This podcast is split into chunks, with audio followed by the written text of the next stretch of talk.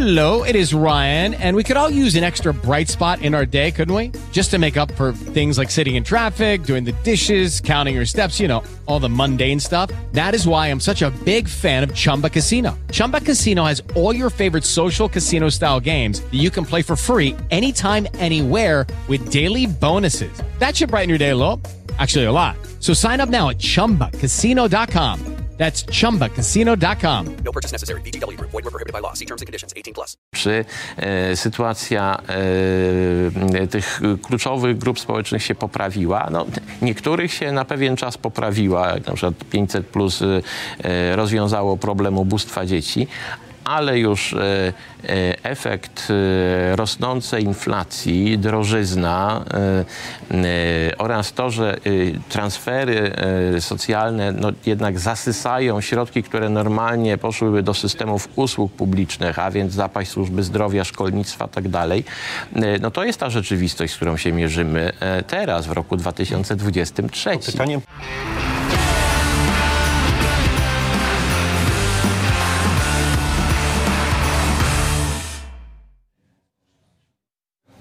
No i jeszcze raz, dzień dobry, jeszcze raz witamy ze studia w samym sercu redakcji Super Expressu. Ja się nazywam Jan Złotorowicz i to jest mój raport. No i zapowiedziany, obiecany Państwu profesor Przemysław Sadura, socjolog z Uniwersytetu Warszawskiego. Dzień dobry. Dzień dobry. Dzień dobry Państwu. Witamy w raporcie Złotorowicza. No i tak jak mówiliśmy, super niedziela, jak to niektórzy twierdzą, za nami, no bo aż za dużo się działo. Marsz, nawet niektórzy twierdzą, że dosłownie 1 miliona serc w Warszawie. Duża, jednak trzeba to przyznać, konwencja Prawa i Sprawiedliwości w Katowicach. Oczywiście teraz wszystkie portale puchną od tych dywagacji, kto kogo przykrył, kto kogo zdeklasował. Ale my może zacznijmy od tego, no Donald Tusk kończąc marsz złożył solenną obietnicę, że jak tylko pokona PiS, to zakończy wojnę polską. No pan ledwo co wydał książkę, w której rozmawiał z żołnierzami obu tych stron. Oni rzeczywiście tak łatwo tą wojnę zakończą zaraz po wyborach? Nie, a już na pewno nie dzień po wyborach. To pamiętam jak... Tuż po poprzednich wyborach, 4 lata temu, robiliśmy wywiady w tych pierwszych tygodniach po przeprowadzonych wyborach. Właśnie dlatego, że poziom takiej mobilizacji emocjonalnej był ciągle bardzo wysoki. Przez te kilka tygodni po wyborach napięcie utrzymuje się na tym samym poziomie, więc na pewno nie da się skończyć wojny polsko-polskiej dzień po wyborach, ani tydzień po wyborach. Ja w ogóle mam duże wątpliwości, czy intencje jednej strony wystarczą do tego, żeby tą wojnę skończyć. Także to myślę, że jest bardziej taki komunikat, który jest wysłany do tych wyborców czy wyborczyń, które... Zniechęca nieco do polityki natężenie konfliktu. Wiemy, że są takie osoby, które rzeczywiście mobilizują się w takim dużym zwarciu, konflikcie, ale też takie, które właśnie ta sytuacja wycofuje. A to jest szczególnie ta ważna dla opozycji grupa młodych kobiet, o których wiemy, że akurat konflikt w polityce ich nie zachęca do pójścia na wybory. Więc stonowanie tych nastrojów, postawienie na pozytywne emocje, a rzeczywiście marsz pod tym względem był wizerunkowo spójny. To był taki pozytywny przekaz, nastawienie na pozytywne emocje, pokazanie też jedności opozycji, mimo że nie wszyscy poszli razem, ale nawet jeśli poszli osobno, no to przekaz był taki, że poszli w tej samej sprawie i że wzajemnie się liderzy Koalicji Obywatelskiej, Trzeciej Drogi pozdrawiali, no to było... To dla opozycji myślę, że to był bardzo udany dzień. Jak ja sobie oglądałem wczoraj i Marsz Miliona Serc, i Konwencję Prawa i Sprawiedliwości, no, która też była długa bardzo i pełna różnych wystąpień, ale kluczowo oczywiście było wystąpienie Jarosława Kaczyńskiego, ale nie tylko, bo tam widać było, że wiele punktów zostało bardzo silnie przemyślanych i ustalonych, jaki musi być przekaz i ten przekaz też był bardzo spójny. Ja był taki bardzo atakujący personalnie Donalda Tuska. No słyszeliśmy tam o tych gamoniach, to jest jedno, ale tam to była taka zagrywka językowa. Natomiast był taki bardzo... Ja słuchałem tego wykładu Jarosława Kaczyńskiego o systemie Tuska. I słuchałem tego i wspominałem to, co czytałem w waszej książce, którą z Sierakowskim napisaliście o populizmie. I odniosłem wrażenie, że Kaczyński doskonale trafia w potrzeby swoich wyborców, wypominając właśnie podniesienie wieku emerytalnego, wypominając to, że całe rzesze społeczne, bo jakby przez lata całe wykluczone, to nazwał systemem Tuska. De facto całą spuściznę III Rzeczpospolitej ujął pod hasłem system Tuska, który nie może wrócić. No tak, tylko to jest oczywiście taki zabieg, który pozwala trochę abstrahować od tego, co przez 8 lat zrobiło Prawo i Sprawiedliwość. Jakby cofamy się w czasie, wsiadamy w wehikuł, wracamy do roku 2015 i rozliczamy ekipę Tuska z tego, co zrobiła źle. Próbujemy odtworzyć te nastroje, tak żeby elektorat PiSu żył aferami sprzed 8 lat, a nie aferami sprzed tygodnia, miesiąca, paru miesięcy, roku, 2 lat, 3 i tak dalej, prawda? Żeby wrócić do dobrej diagnozy, z którą PiS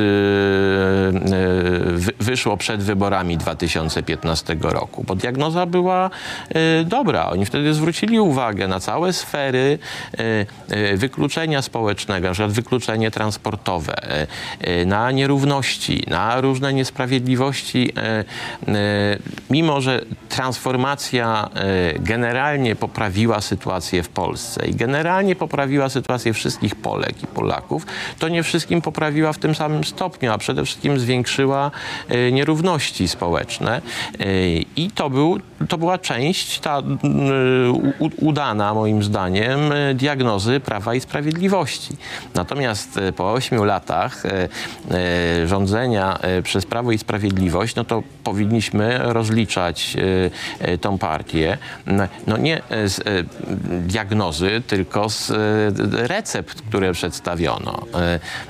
A to nie był tylko i wyłącznie program 500+. To miał być cały program podnoszenia wydolności państwa, zwiększania efektywności państwa. No i po tych 8 latach możemy zadać pytanie, czy zniknęło wykluczenie transportowe? No nie zniknęło. Czy sytuacja tych kluczowych grup społecznych się poprawiła? No, niektórych się na pewien czas poprawiła, jak na przykład 500+ rozwiązało problem ubóstwa dzieci, ale już efekt rosnącej inflacji, drożyzna oraz to, że transfery socjalne jednak zasysają środki, które normalnie poszłyby do systemów usług publicznych, a więc zapaść służby zdrowia, szkolnictwa itd. No to jest ta rzeczywistość, z którą się mierzymy teraz, w roku 2023. Pytanie, czy mierzą się z nią też politycy? Bo jak ja sobie słuchałem wystąpień na Marszu Miliona Serc, to doszedłem do wniosku, że, przepraszam, że jakby obie strony postanowiły się okopać w swoich pozycjach i przekonują do siebie tylko i wyłącznie przekonanych. Bo gdyby Donald Tusk, słuchając tego, co pan mówi, gdyby Donald Tusk zechciał nawiązać jakiś dialog z wyborcami Prawa i Sprawiedliwości, spróbować przynajmniej część z nich przyciągnąć do siebie, no to musiałby właśnie mówić o tym, że nie wszystko zostało zrobione tak, jak PiS obiecywał, jeśli chodzi właśnie o wyrównywanie nierówności społecznych. Tego nie było. No był przekaz taki że tak powiem, do swoich. Prawa kobiet są łamane, aborcja jest zaostrzana, prawa osób LGBT są łamane. Widzieliśmy te flagi tęczowe powiewające zaraz pod sceną. To też raczej nie był przypadek, że one się zaraz pod sceną pojawiły. No, Rafał Trzaskowski został zaprezentowany jako tu jeden z liderów. No i z drugiej strony właśnie PiS tak samo. Jakby, czy to właśnie odnoszę wrażenie, że jakby na ostatniej prostej obu stron, czy na pewno jednej bardziej, drugiej mniej, to pan zaraz mi pewnie lepiej wytłumaczy, jakby zależy na tym, żeby tylko nasi poszli do wyborów, a cała reszta została w domach. Nie no, pełna zgoda, ale to dlatego, że my od lat w efekcie tego polaryzacyjnego podziału, którego używa PiS, no ale oczywiście on też był na rękę Platformie Obywatelskiej, w zasadzie obie te główne siły używały, no to powoduje, że nie ma czegoś takiego jak jakaś część wspólna, nie ma przepływów między elektoratami Tuska i Kaczyńskiego. I teraz jedyny sens ma taka kampania, która jest skierowana do przekonanych, ewentualnie do tych, którzy się wahają, czy wezmą udział w wyborach. Ale wśród osób, które w tym momencie nie wybierają się na wybory, to sprawdzaliśmy z Sławomirem Sierakowskim w jednym z sondaży na potrzeby książki Społeczeństwo Populistów. No, zbadaliśmy tą grupę, która deklaruje, że nie pójdzie na wybory. A zapytaliśmy, no dobrze, a jak byście zagłosowali, jakby w Polsce wprowadzono przymus udziału w wyborach i to jeszcze pod karą grzywny? No okazało się, że takich anarchistów, co by zostało w domach, to jest tam, nie wiem, 2-3%, jakiś zupełny margines. Ludzie poszliby zagłosować, ale dalej byliby równie podzieleni. Dalej ci, którzy zostają w domach, są tak samo spolaryzowani i też jedni mogą pójść i zagłosować na PiS albo zostać w domu, inni pójść zagłosować na opozycję, w szczególności na Koalicję Obywatelską, albo zostać w domach, więc jeśli jest jakaś grupa taka, która rzeczywiście nie odnajduje się w tym podziale, no to z tej grupy czerpie z jednej strony Konfederacja, być może jedyna siła, która naprawdę jest symetryczna taką, i trzecia droga, która no, może liczyć na taki elektorat, który może jest niechętny osobiście Tuskowi, albo może być trochę bardziej konserwatywny, czyli nie jest do pozyskania dla lewicy. No tam łowi trzecia droga, ale generalnie tak, no, czyli jedna i druga strona apeluje do swoich, przynajmniej swoich potencjalnych wyborców, którzy wahają się nie nad tym, na kogo zagłosują, tylko czy w ogóle pójdą na wybory. Czyli jeśli już zostaną przekonani do tego, żeby pójść, to już wiedzą doskonale, na kogo głosować, tak. Nie trzeba ich będzie przekonać. Czyli obie strony, innymi słowy, obie strony sporu, czy też wojny polsko-polskiej mają cały czas jeszcze olbrzymi rezerwuar żołnierzy. Tak to wygląda. No, kampania już też wkroczyła w tą fazę. No, na kilka dni przed wyborami to ludzie już doskonale wiedzą, na kogo zagłosują. Wtedy też w zasadzie już wiedzą, czy pójdą, czy nie pójdą, poza losowymi przypadkami. Więc tak naprawdę to nie zostało nam teraz 2 tygodnie kampanii, tylko pewnie takiej sensownej to jeszcze tydzień, maksymalnie parę dni więcej. I to już jest absolutnie koniec. Wszystko inne już nie będzie miało wpływu. I w tym momencie też bardziej chodzi o to, żeby zwiększyć tą mobilizację, podbijać frekwencję, dać nadzieję, bo to na przykład po stronie opozycji była kwestia kluczowa. Znaczy takie wzmocnienie morale, taki efekt psychologiczny i znowu marsz, mam wrażenie, że pod tym względem spełnił swoją rolę. Marsz w pewnym sensie, no tak psychologicznie na to patrząc, miał spełnić rolę takiego substytutu jednej listy. No bo gdyby opozycja się zjednoczyła, no jak pokazywaliśmy w badaniach, było oczekiwaniem elektoratu wszystkich partii opozycyjnych, ale niestety nie polityków. Liderów, nie polityków. Gdyby opozycja się zjednoczyła, to od wielu miesięcy prowadziłaby w sondażach. To ona narzucałaby agendę kampanii, a Prawo i Sprawiedliwość działałoby tak reaktywnie, broniłoby się. No, to też podbija tak naprawdę, znaczy daje nadzieję na zwycięstwo, daje też pewną taką rentę, dodatkowe wsparcie takich wyborców, którzy, no jest zawsze taka nieduża grupa, która zawsze głosuje na tych, którzy prowadzą. Chcą zagłosować na zwycięzcę.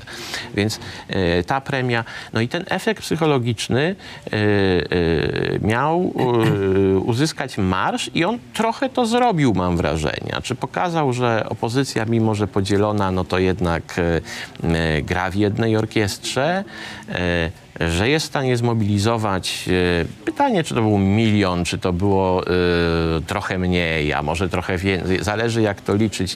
Nie wiemy, ale z całą pewnością to nie było 100 tysięcy czy mniej, jak pojawiło się ze strony Prawa i Sprawiedliwości. No, każdy, kto był na ulicach, każdy, kto patrzył na zdjęcia robione z dronów, to sobie wyobraża, jak udanym wydarzeniem, jeśli chodzi o frekwencję, był ten masz, ale był udany też również ze względu na te funkcje, które miał spełnić.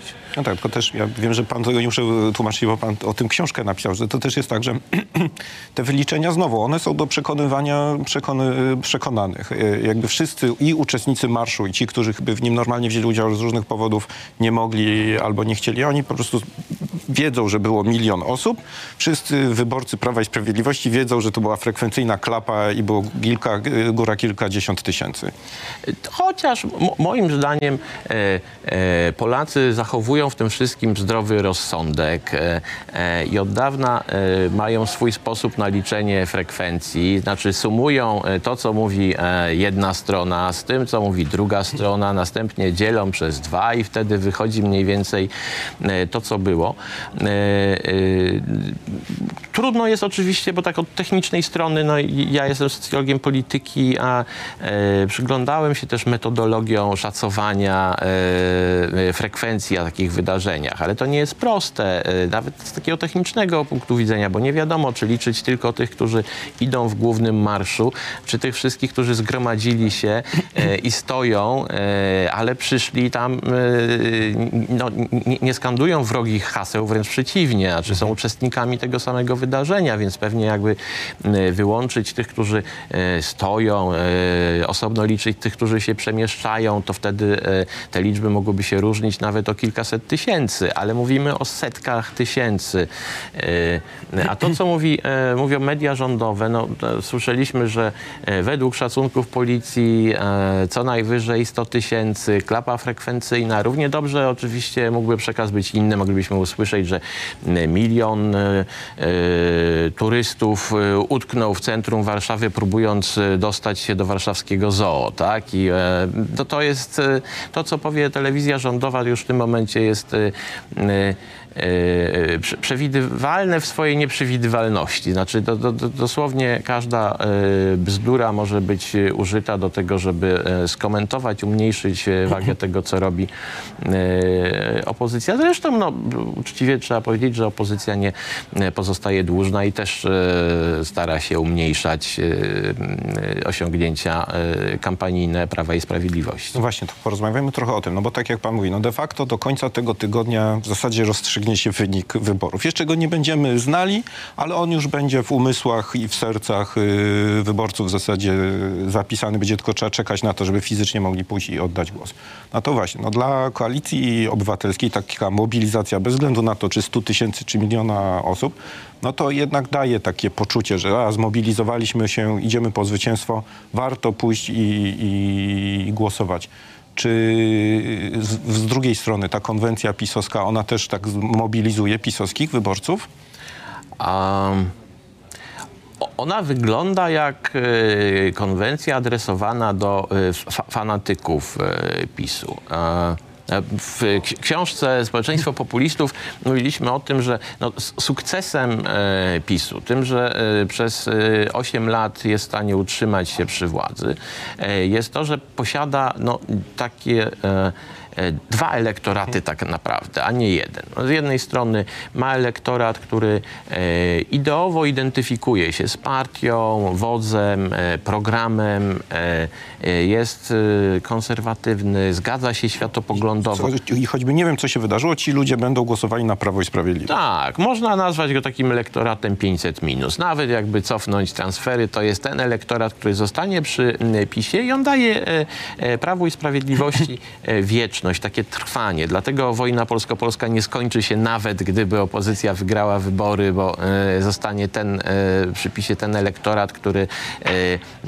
to jest elektorat, jest fanatyczny. A z drugiej strony mamy elektorat, który jest, my go określiliśmy jako cyniczny, bo to jest elektorat, który Kaczyńskiego nie lubi, z programem PiS-u się w dużym stopniu nie zgadza, zwłaszcza tym światopoglądowym, pod względem światopoglądu bliżej temu elektoratowi do elektoratu opozycji, no ale głosuje na PiS ze względu na jakieś indywidualne korzyści, czy to dodatkowe emerytury, czy świadczenia 500+, czy inne elementy programu PiS-u, ale takie wybrane z całości. Więc to jest elektorat, który generalnie głosuje na partię, której nie lubi albo nawet się brzydzi, ale...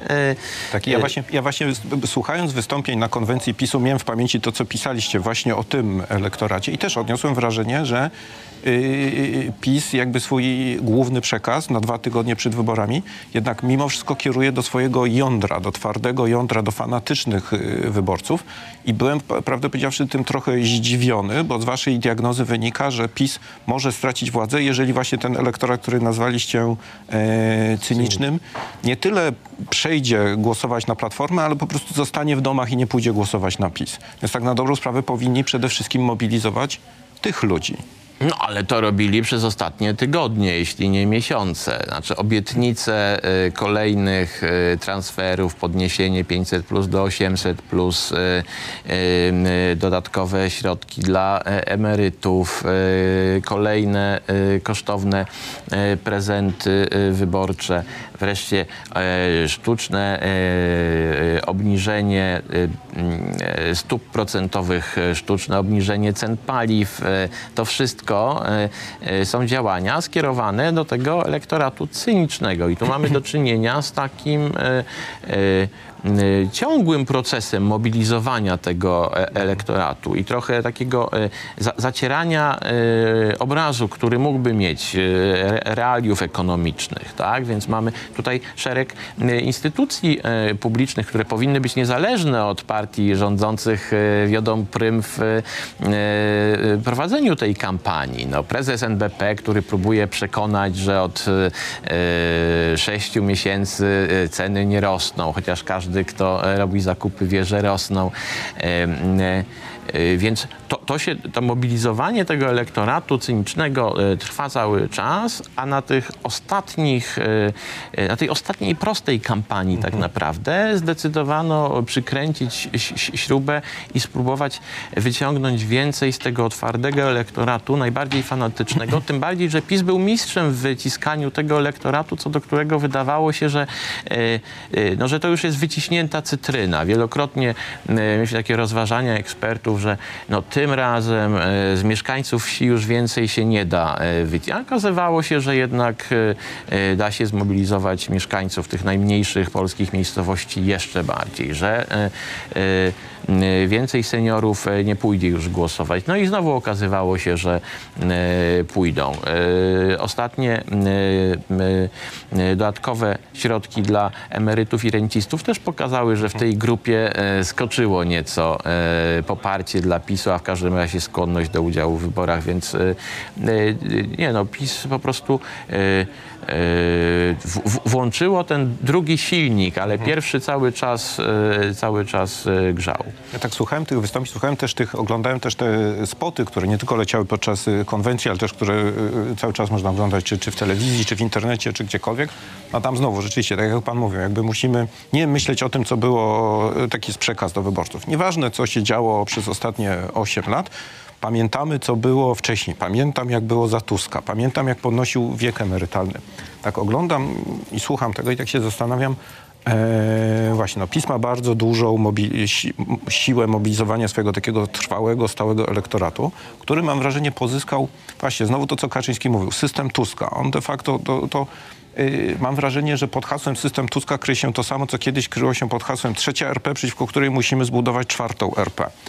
Kiedyś też było Polska socjalna kontra Polska liberalna. Tak na dobrą sprawę Kaczyński znowu bazuje na tym, jak wielką traumą dla wielu ludzi była transformacja, jak bardzo poczuli się wykluczeni z procesu transformacyjnego i zastanawiam się, czy rzeczywiście ta trauma była aż tak duża, żeby ona była możliwa skłonić tak wiele ludzi do tego, żeby w ogóle nie myśleć o tym, co PiS robił podczas swoich rządów przez ostatnie 8 lat, tylko cały czas jeszcze, żeby tylko nie wróciło to, co było wcześniej.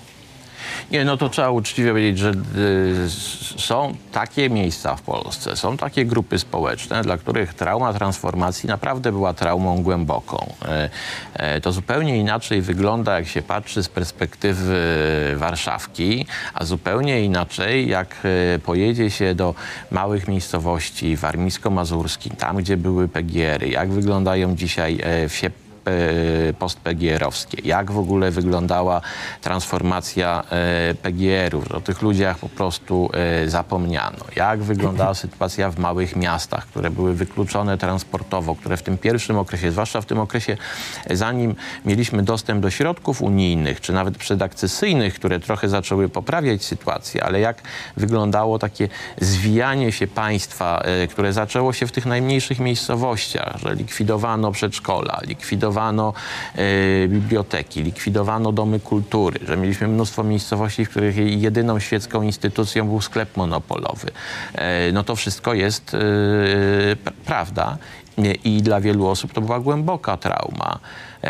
Taka, do której łatwo się odwołać. Tym bardziej, że no, to, co wiemy o elektoracie Prawa i Sprawiedliwości, to, że jest to elektorat starszy, wyraźnie starszy niż średnia wieku w Polsce. To są osoby, dla których to, co się działo 10, 15, 20 lat temu, jest cały czas ważne. Elektorat opozycji to są osoby... W dużym stopniu są osoby, które w ogóle nie pamiętają rządów Tuska, nie mówiąc już o zamierzchłej przeszłości, jaką jest pierwszy okres transformacji. Więc to też jest trochę tak, że partia władzy i partie opozycyjne apelują do trochę innych elektoratów, chociażby właśnie innych, no metryczkowo. Dlatego tym bardziej to, od czego zaczęliśmy, czyli zakończenie tej wojny, wydaje się być niemożliwe, bo nawet gdyby PiS i PO miały w magiczny sposób zniknąć, no to dalej będą dwa zupełnie różne i bardzo wrogo do siebie nastawione elektoraty, bo to też warto zwrócić uwagę, to też wykryli w tych badaniach, że to nie tylko, że politycy skaczą sobie do gardeł, wyzywają się, grożą sobie i są wobec siebie coraz bardziej agresywni, ale również elektorat obu tych partii coraz częściej nawet wręcz używa języka przemocowego, czy wręcz postuluje zachowania przemocowe wobec siebie nawzajem. No to prawda, tak jak populizm jest zaraźliwy, w tym sensie jak się pojawi w jakimś systemie politycznym, w jakimś kraju jeden lider polityczny, jedna partia, która używa populistycznego języka, populistycznego stylu, dzieli społeczeństwo na prawdziwych i nieprawdziwych Polaków, Węgrów, Francuzów, nieważne. Do tego jeszcze obniża standard debaty publicznej, posługuje się z jednej strony oskarżeniami, tym takim moralnym podziałem walki dobra ze złem, a z drugiej strony prezentami wyborczymi. No i jeżeli pojawi się taka partia, to natychmiast inne zaczynają stosować tą samą strategię, bo gorszy pieniądz zawsze wypiera lepszy. I tak samo jest z nienawiścią i agresją. Polacy byli społeczeństwem, które generalnie na tle innych społeczeństw nie akceptowali agresji w polityce. Jak się zaczynało rozmowy o polityce, jako socjolog bardzo często takie wywiady grupowe prowadziłem. Siadaliśmy po prostu w grupie większej, na 100-osobowej, kilkuosobowej, rozmawialiśmy o polityce. Zaczynało się od narzekania na to, że politycy się kłócą między sobą. Polacy raczej oczekiwali jedności i oczekiwali zachowania pewnej kultury politycznej. To się zmieniło właśnie w 2015 roku. Brutalna kampania Prawa i Sprawiedliwości, brutalny język, którego wcześniej nie było, mowa nienawiści i to się zaczęło rozlewać. Wpłynęło też na to, w jaki sposób zachowują się wyborcy opozycji, bo my ten język, czy elektorat opozycji ten język, tą mowę nienawiści też przejął. Tym bardziej, że podziały między elektoratami to są też realne podziały społeczne, podziały pokoleniowe, podziały klasowe. Więc strona opozycyjna stosuje takie określenia, które nawiązują do właśnie, nie wiem, jakiegoś domniemanego wiejskiego pochodzenia elektoratu PiS. Stosuje taki język, który jest językiem pogardy. Można powiedzieć, że to się pojawia. Natomiast zobaczmy, co się stało po stronie elektoratu PiS-u. Tam już mowa nienawiści została zastąpiona akceptacją przemocy. Z drugiej strony rząd, partia rządząca posługuje się też przemocą jako instrumentem politycznym. Takie demonstracyjne kolejne łamanie immunitetu, aresztowanie posłanki wykonującej swoje obowiązki w kampanii wyborczej. To jest taka ostra manifestacja tego, że możemy tej przemocy użyć.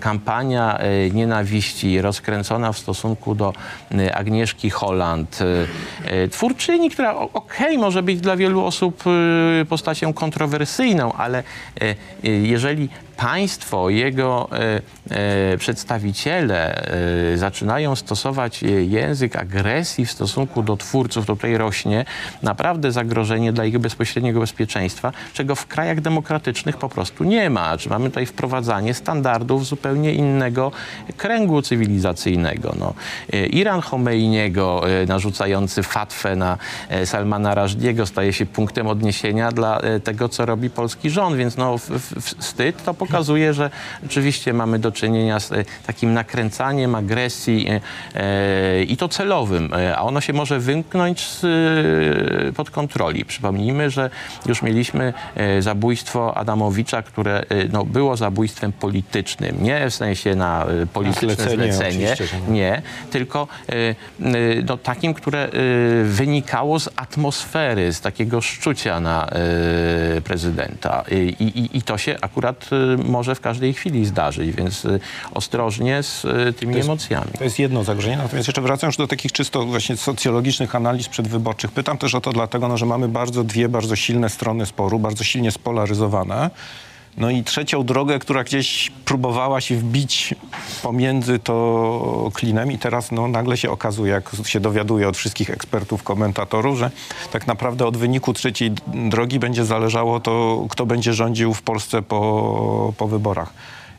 I pomijając jakieś błędy, które liderzy trzeciej drogi mogli albo popełnili w tej kampanii, to się zastanawiam, czy nie byli z góry skazani na jazdę pod górkę, bo musieli właśnie z tym takim przekazem, że trzeba właśnie zakończyć kłótnie, zakończyć spory, zakończyć podziały, dogadywać się, że jesteśmy alternatywą wobec tych, wejść w układ, w którym po prostu są dwie armie okopane w okopach i się ostrzeliwują. Trochę można było przewidywać, bo przecież tą drogą, niech będzie trzecią, próbowała już iść lewica.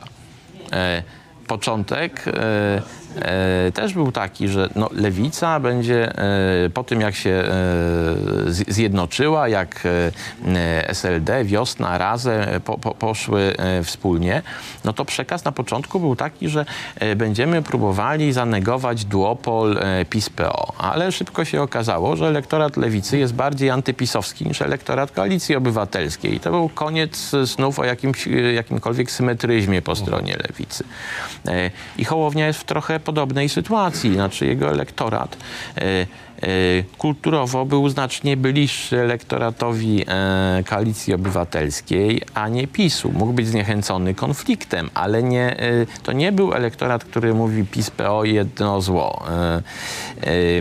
Więc i polaryzacja oczywiście czasem się wydaje, że daje właśnie miejsce. Nie? No, te przysłowia takie, które mówią, gdzie dwóch się bije, to trzeci korzysta, tylko nigdy nie wiadomo, kto będzie tym trzecim. No, trzecim, który bardziej korzystał na konflikcie głównych sił przez moment była Konfederacja. Jakby nie wygłupy poszczególnych członków Konfederacji w ostatnim okresie, ale też to wszystko, czego wyborcy nieświadomi, którzy w pewnym momencie pomyśleli, ach, nie odnajduje się w tym podziale, to może zagłosuje na Konfederację, ale potem się dowiedzieli, co tak naprawdę Mentzen ma do powiedzenia na temat Unii Europejskiej, Żydów,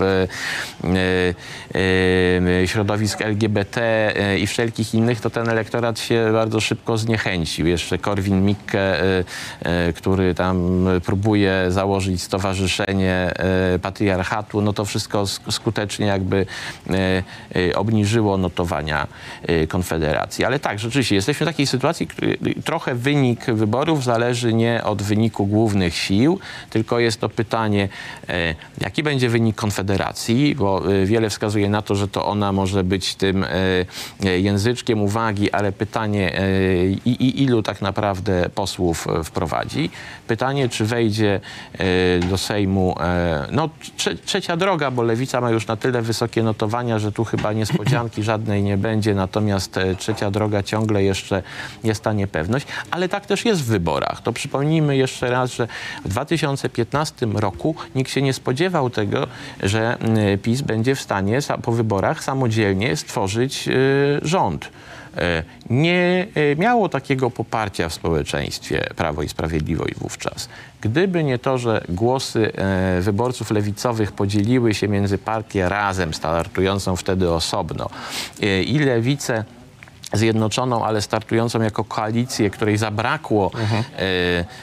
zabrakło głosów, żeby wejść do parlamentu, i nagle te głosy zostały podzielone, znaczy przypadły w większości partii rządzącej, wtedy PiS by nie miał większości. Miało większość dlatego, że Lewica nie weszła do Sejmu, więc jeżeli teraz nie wejdzie do Sejmu trzecia droga, no to sytuacja by się powtórzyła. Miejmy nadzieję, że do tego... Bo to jest ta arytmetyka, ale to tego się już nie podejmujemy, żeby dzisiaj Państwu tłumaczyć, jak to się dzieje, że to nie jest tylko kwestia tego, kto jak zagłosuje, ale jeszcze jak się te potem głosy i mandaty rozdzielą. No będziemy to oczywiście analizować i oczywiście również z pomocą pana profesora. Profesor Przemysław Sadura, socjolog z Uniwersytetu Warszawskiego. Bardzo dziękuję za wizytę. Dziękuję pięknie. Pamiętajmy, wybory za 2 tygodnie. Widzimy się przy urnach 15 października. Dokładnie tak. A ja Państwu dziękuję, że byliście z nami. Zapraszam na kolejne raporty. Wtorek, środa. Ja tu przekazuję kolegom, ale z końcem tygodnia do Was wracam, więc do zobaczenia.